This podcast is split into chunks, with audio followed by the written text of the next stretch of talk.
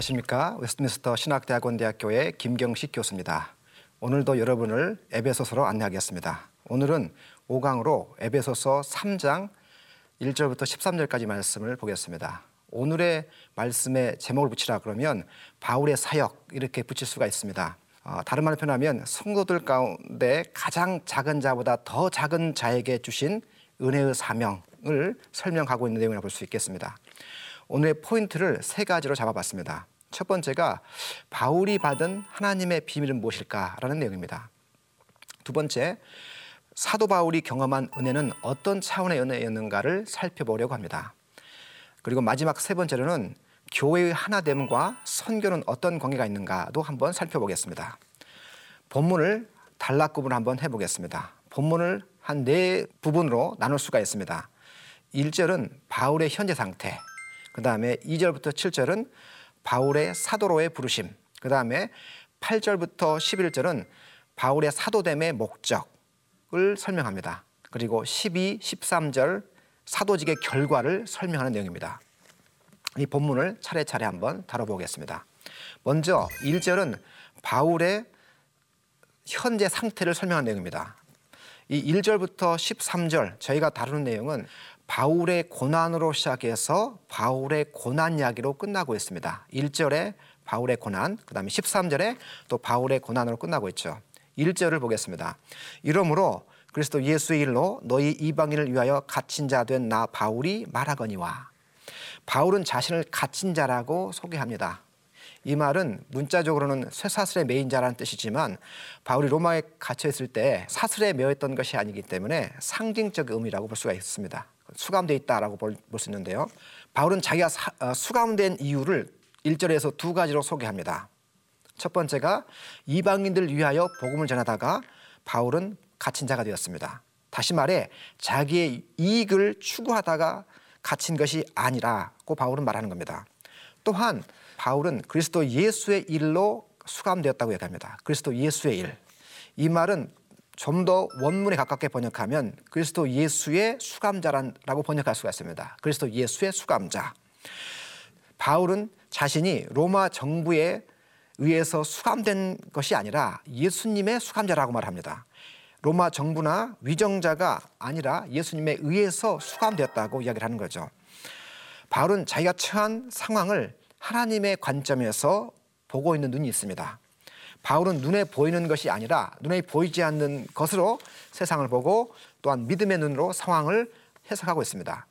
우리에게도 이런 믿음의 눈으로 상황을 보는 자세가 필요하다고 볼 수 있습니다. 자, 2절부터 7절 이제는 바울의 사도적 부르심, 바울의 사도직에 대해서 설명합니다. 어, 이 본문은 2절부터 7절까지 그리고 8절부터 11절을 크게 받음 그리고 전함이라는 단어로 요약할 수가 있습니다. 2절부터 7절은 받음 쪽에 무게가 있습니다. 사도 바울이 자기의 사도직을 받았다라고 말하기 때문인 것입니다. 반면에 8절부터 11절은 전함, 바울이 복음을 전함이라는 대목에 더 무게가 있는 내용입니다. 먼저 2절부터 7절 그 받음이라는 내용을 한번 살펴보겠습니다.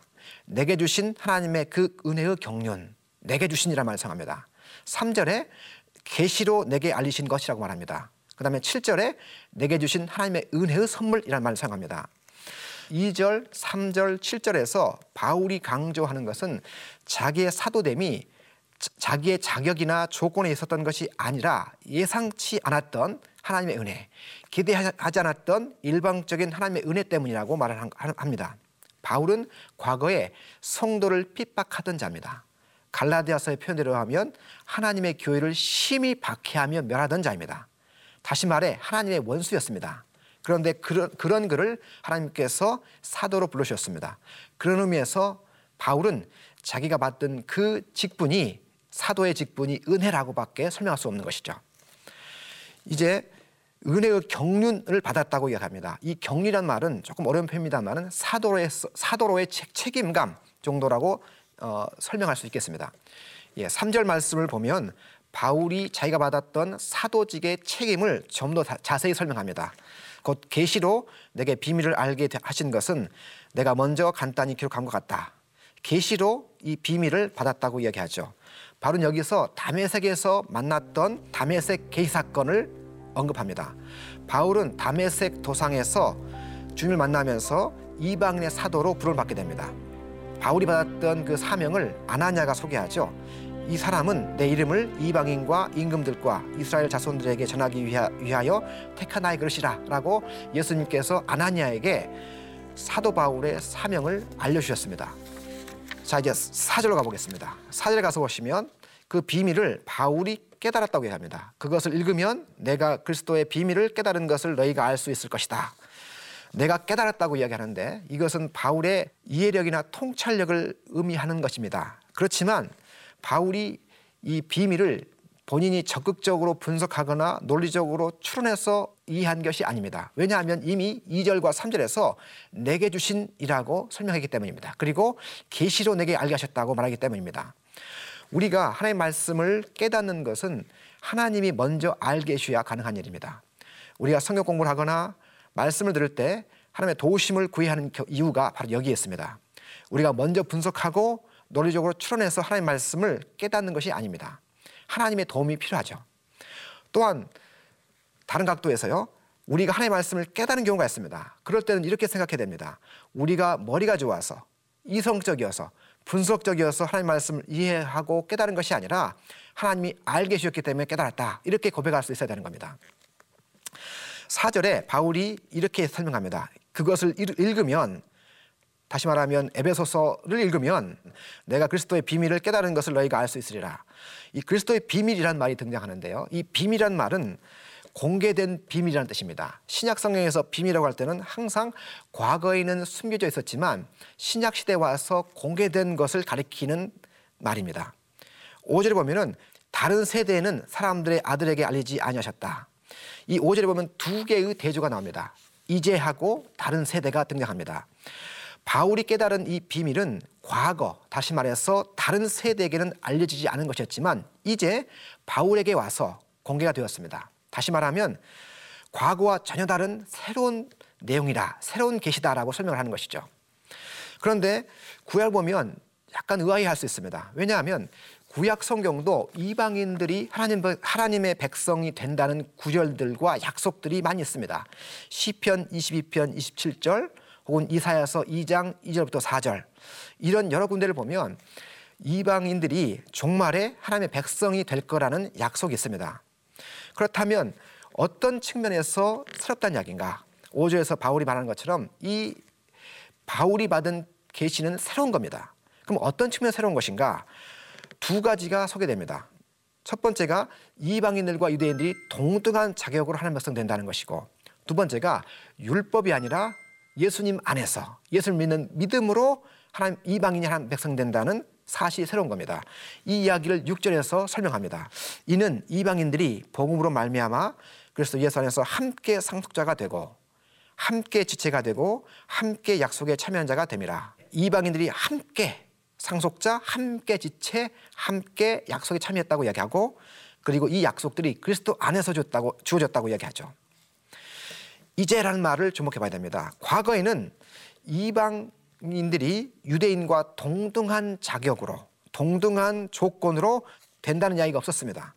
그런데 이제 그 이방인들이 유대인과 동등되게 하나님 백성 된다는 사실이 공개가 된 겁니다. 그런데 그 이 사실이 공개된 대상이 바울 자신뿐만 아니라 거룩한 사도들과 선, 선자들에게도 공개가 되었다고 이야기합니다. 2절부터 4절까지 보면 바울은 자기에게 이 비밀이 공개됐다고 이야기합니다. 그리고 5절에 가서 보면 예수님과 직접적 관계를 맺고 있던 특별한 관계에 있던 거룩한 사도들 그리고 선자들에게도 알려졌다고 설명을 하는 겁니다. 사도행전을 보면은 이방인들이 하나님 백성 된다는 이 사실이 바울 자신에게 알려졌습니다. 다메섹 사건을 통해서 알려진 것이죠. 그렇지만 가만히 보면 베드로에게도 이 사실이 알려집니다. 고넬료 가족에게 가서 복음을 전하는 일이 사도행전 10장에 기록되는데 보자기 환상을 통해서 베드로는 하나님께서 이방인들도 아무 조건 없이 자기 백성 삼으신다는 사실을 알게 됩니다.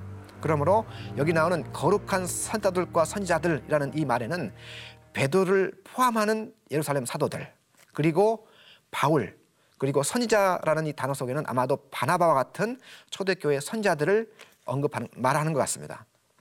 바울은 자신이 이방인의 사도로 소명을 받았지만 이 소명을 자기만의 배타적인 것으로 생각하지는 않았었던 것 같습니다. 바울은 자기에게만 주어진 은혜가 아니라 다른 사도들에게도 이방인에게 복음 전하는 동일한 은혜가 주어졌다고 보고 있었습니다. 바울은 아집이나 특혜 의식을 가지면서 이방 사역을 하지 않았던 것을 알 수가 있습니다. 이 비밀의 내용은 6절에서 설명합니다. 첫 번째로 이방 기독교인들이 유대 기독교인과 함께 상속자가 되는 것이 비밀입니다. 6절에 보면요. 그렇게 말하죠. 다시 말해서 이방 기독교인들은 유대 기독교인과 동등, 동등한 자격으로 상속자가 되었습니다. 이 상속이라는 말은 이미 에베소서 1장에서 바울이 설명한 내용입니다. 우리가 기업이 되었다. 에베소서 1장 16, 11절. 다시 말해 이 상속은 우리가 미래에 받을 어떤 대상이나 유산을 가리키는 것이 아니라 성도의 영광스러운 상태를 가리키는 이야기입니다. 다시 말해 성도들이 하나님의 영광스러운 소유물이 되는 상태를 가리키는 이야기인데 유대 기독교인뿐만 아니라 믿는 이방인도 유대 기독교인과 마찬가지로 영광스러운 미래의 영광을 누리게 될 거라라고 이야기합니다. 구약에 보면은 이방인들이 하나님의 백성 된다는 예언이 있습니다. 그런데 이방인들이 종말에 하나님 백성 되지만 예물을 가지고 예루살렘에 와서 하나님을 섬기면서 유대인들의 종살이 한다고 되어 있습니다. 유대인들과 종속적인 관계에서 하나님 백성 된다는 예언이 있습니다. 예를 들면 이사야서 49장 23절 같은 데죠. 그런데 바울은 오늘 본문에서 뭐라고 하냐면 믿는 유대인과 믿는 이방인이 동등한 자격으로 하나님의 자녀가 되는 특권을 누리게 됐다라고 이야기를 하는 거죠. 두 번째 특권은 두 번째 비밀은 믿는 이방인이 믿는 유대인과 함께 지체가 되는 겁니다. 유대인과 이방인이 예수님 안에서 한 몸 된다는 뜻입니다. 여기 한 지체란 말은 한 몸 된다는 뜻인데요. 이미 바울은 2장 15절에서 유대인과 이방인이 한 몸 되었다라고 이야기했고 또 한 사람 됐다고 이야기를 했습니다. 결국 유대인과 이방인이 동등하게 동등한 자격으로 예수님 안에서 교회 안에서 한 몸, 한 공동체가 되었다라는 이야기를 하는 겁니다. 세 번째는 함께 약속에 참여한 자가 되었습니다. 이게 바로 바울이 깨달은 비밀이죠. 이 약속은 아브라함에게 주신 약속을 말합니다. 아브라함이 가셨던 약속, 아브라함의 자손을 통해 땅에 있는 모든 족속이 복을 받게 될 거라는 이 약속에 드디어 이방인들도 함께 참여한 자가 됐다고 이야기를 합니다. 이제 7절을 가보겠습니다. 이 복음을 위하여 그의 능력이 역사하시는 대로 내게 주신 하나님의 은혜의 선물을 따라 내가 일꾼이 되었노라. 지금까지 에베소서 내용을 보면 바울은 하나님의 능력을 여러 측면에서 설명해 왔습니다. 그 첫 번째가 1장 후반부였습니다. 예수님의 부활과 하늘에 오르심 그리고 하나님 우편에 앉아, 앉아 계심 이 승기라는 사건을 통해서 하나님의 능력이 나타났다고 설명했습니다. 두 번째가 에베소서 2장에 나온 이야기인데요. 허물과 죄로 죽은 우리를 살리신 사건을 통해서 하나님의 능력이 나타났습니다. 그리고 세 번째로 지난 시간에 배웠던 것처럼 이방인들과 유대인들이 예수님 안에서 하나 된 사건을 통해 하나님의 능력이 나타났습니다. 그리고 이제 오늘 본문은 바울 자신의 삶에서 하나님의 능력이 나타났다고 설명합니다. 교회를 핍박하던 바울이 변화를 받아 이방의 사도로 세움을 받은 사건 이 자체가 하나님의 능력이 드러난 사건입니다. 여기서 능력, 그의 능력이 역사하는 대로 할 때 그 능력이라는 것은 눈에 보이지 않는 힘을 가리키는 이야기입니다. 그리고 역사하시는 대로 할 때 역사란 말은 눈에 보이는 현상을 말합니다. 그러니까 눈에 보이지 않는 하나님의 힘이 눈에 보이게 드러난 겁니다. 그게 바로 바울의 삶이라고 말하는 거죠. 이제 바울은 내게 주신 은혜의 선물을 따라 내가 일꾼 되었다고 또 한 번 소개합니다. 이 은혜라는 것은 대가 없이 주시는 하나님의 후회를 가리킨 겁니다. 바울이 피팍자였지만 그를 부르셔서 사도로 세우셨습니다. 하나님의 조건 없는 호의가 드러난 사건이 바로 사도 바울의 변화입니다. 7절에 보면은 바울은 하나님의 능력과 하나님의 은혜를 동시에 언급합니다. 이 복음을 위하여 그의 능력이 역사하시는 대로 내게 주신 하나님의 은혜의 선물을 따라 일꾼이 되었노라.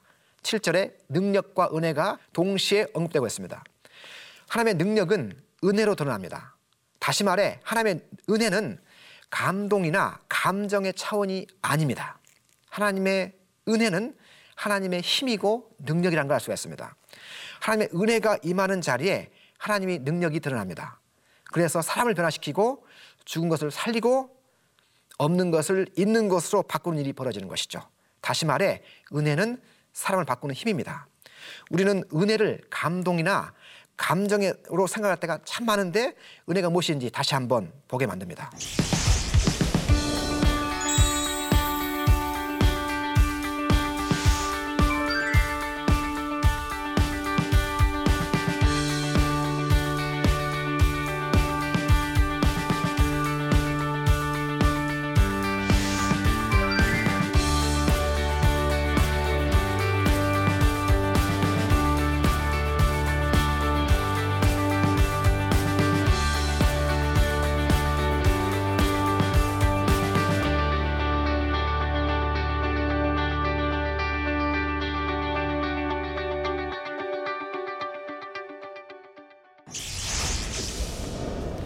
이제 8절부터 11절까지를 한번 가보겠습니다. 여기는 바울 사도직의 목적을 소개하는 내용입니다. 이 대목은 전함이라는 쪽에 초점이 있습니다. 앞부분은 받음 쪽에 초점이 있다고 말씀드렸는데 지금은 전함 쪽에 초점이 있는 것이죠. 바울이 사도로 부르심을 받은 목적을 두 개의 동사로 소개합니다. 8절에 하나, 9절에 하나. 8절에 전하다, 9절에 드러내다 이렇게 되어 있습니다. 8절 그리스도의 풍성함을 이방인에게 전하게 하시려고 그리고 9절 영원부터 감추어져 있던 비밀의 경륜을 드러내게 하시려고 바울이 사도된 목적은 복음을 전하기 위해서입니다. 그런데 바울은 8절에서 자기의 상황을 이렇게 설명합니다. 모든 성도들 가운데 지극히 작은 자보다 더 작은 자라는 표현을 사용합니다. 바로 이런 사람이 사도의 직분을 받았다고 이야기합니다. 바울은 이런 비슷한 표현을 바울 서신에서 세 번 사용합니다. 첫 번째가 고린도전서 15장인데요. 15장 9절에 나는 사도들 가운데서 가장 작은 자다라고 표현합니다. 그리고 오늘 보고 있는 에베소서 3장 8절에서 성도 가운데서 지극히 작은 자보다 더 작은 자라고 얘기합니다. 그리고 인생의 마지막 단계 썼던 디모데 전서 1장 15절에서는요. 죄인들 가운데 죄수다라고 소개합니다. 8절에서 모든 성도들 가운데 지극히 작은 자보다 더 작은 자라는 이 말에는 아마도 바울이 자기의 이름을 넌지시 암시하고 있는 듯합니다. 왜냐하면 바울이라는 이 뜻은 작다는 뜻입니다. 작다. 그러니까 자기는 작은 자다라는 말을 하는데요. 이 표현을 다시 보면 재밌습니다. 지극히 작은 자보다 더 작은 자. 여기서 바울은 최상급과 비교급을 사용합니다. 최상급 성도들 가운데 가장 작은 자들 최상급을 사용합니다. 그리고 나서 비교급을 사용합니다. 근데 그 사람 그런 사람들보다 더 작다. 라고 표현합니다. 바울은 회심 이전에 교회를 핍박하던 자입니다. 심지어 성도들을 살해한 자입니다. 스테반을 포함해서 여러 성도들을 죽였다고 얘기합니다. 사도행전 26장 10절 같은데 그렇게 악랄하던 자였습니다. 그러나 예수님을 담에색으로 가는 길에 만나면서 회심이 벌어집니다. 바울이 사도가 된 것은 은혜로밖에 설명될 수 없는 것이죠. 지극히 가장 작은 자보다 더 작은 자라고 자신을 표현한 이유를 우리는 짐작할 수가 있습니다. 복음은 우리를 조금 더 선한 사람 만드는 도덕이 아닙니다. 복음은 우리가 얼마나 비참한 존재인가를 보게 만드는 거울입니다. 바로 바울이 지금 그런 고백을 하는 겁니다. 그래서 복음 앞에 서면요, 그 풍성하신 은혜 앞에 감격할 수밖에 없는 것이죠. 바울이 했던 고백이 바로 그 고백입니다. 나는 지극히 작은 성도보다 더 작은 자다. 신앙은 이 진리를 알아가는 과정입니다. 여러분 죄의 유혹에 넘어지셨습니까? 그래서 좌절하셨습니까?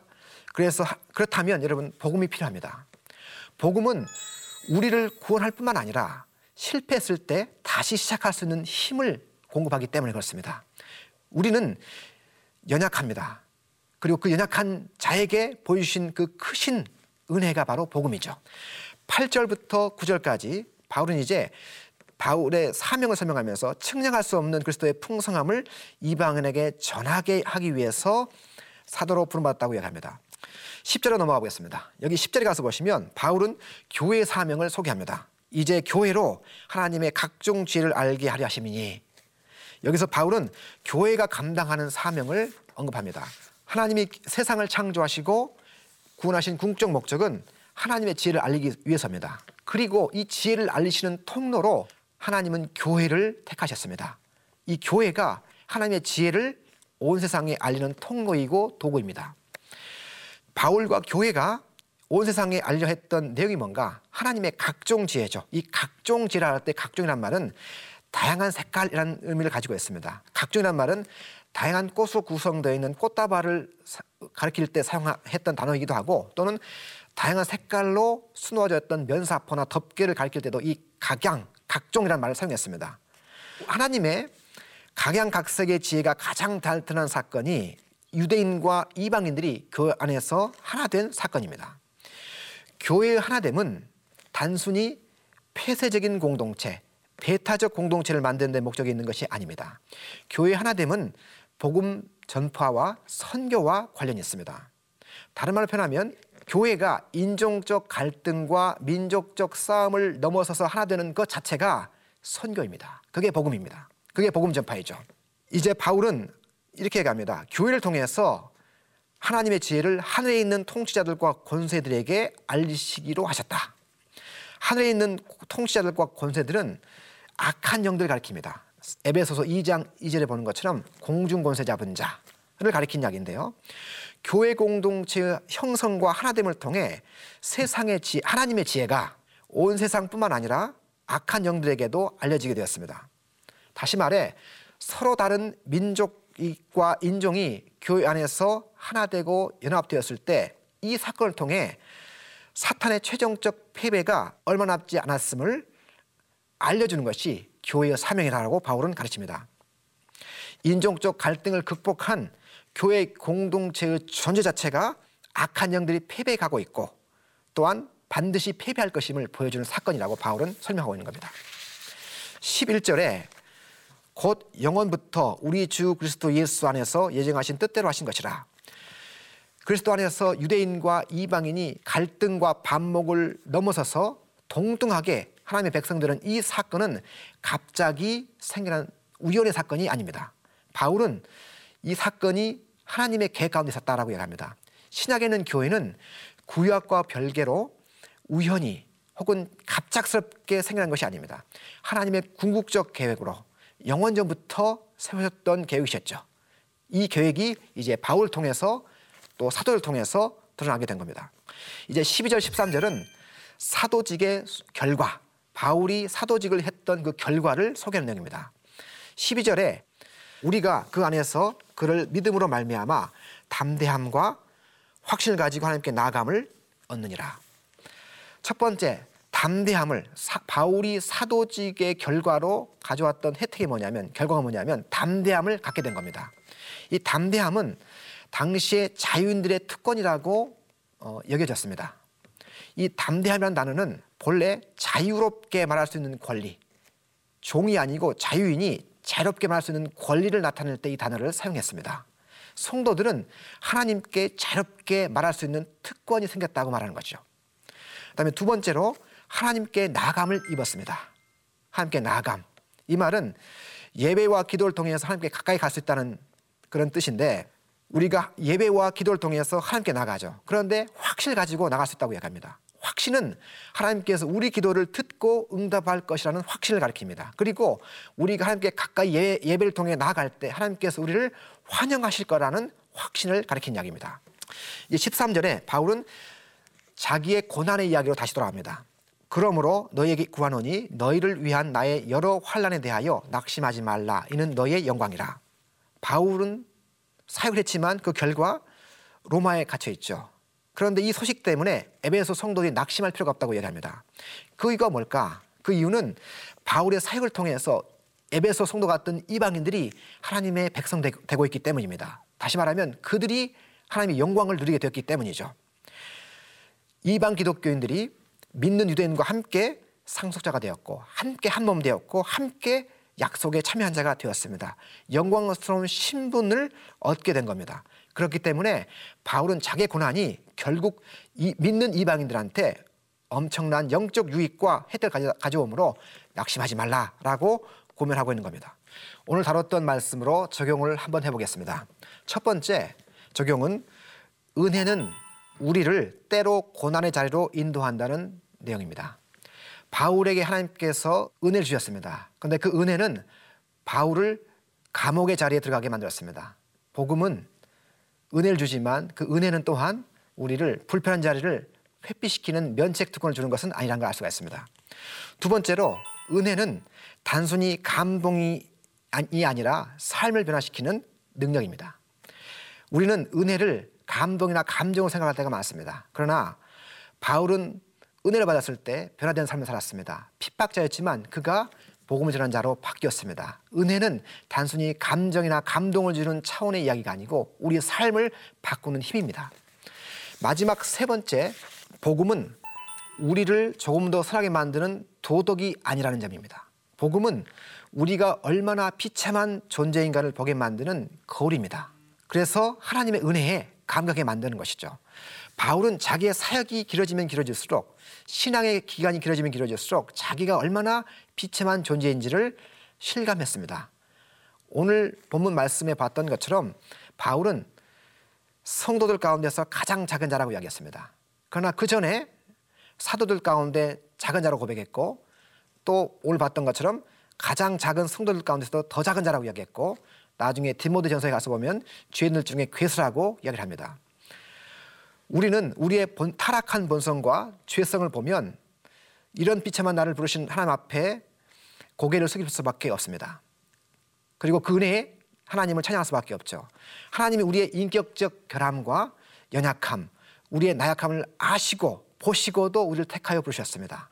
허물과 죄로 죽었던 우리, 본래부터 하나님의 진노의 자녀였던 우리를 알고도 부르셔서 살아갈 힘을 공급하고 있는 겁니다. 바로 이것이 우리가 믿고 따라가는 구원이고 복음입니다. 지금까지 에베소서 3장을 통해서 바울의 사역을 살펴봤습니다. 다음 시간에는 에베소서 3장 이하에 나오는 바울의 기도에 대해서 살펴보도록 하겠습니다. 다음 시간에 뵙겠습니다.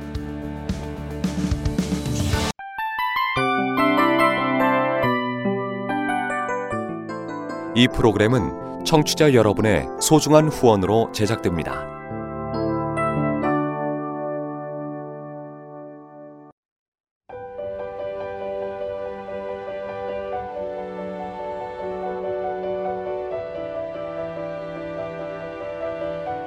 세상에는 수많은 교회들이 있지만 더 깊이 있는 말씀 강해를 찾기 위해 크기로만 교회를 선정하지 않습니다.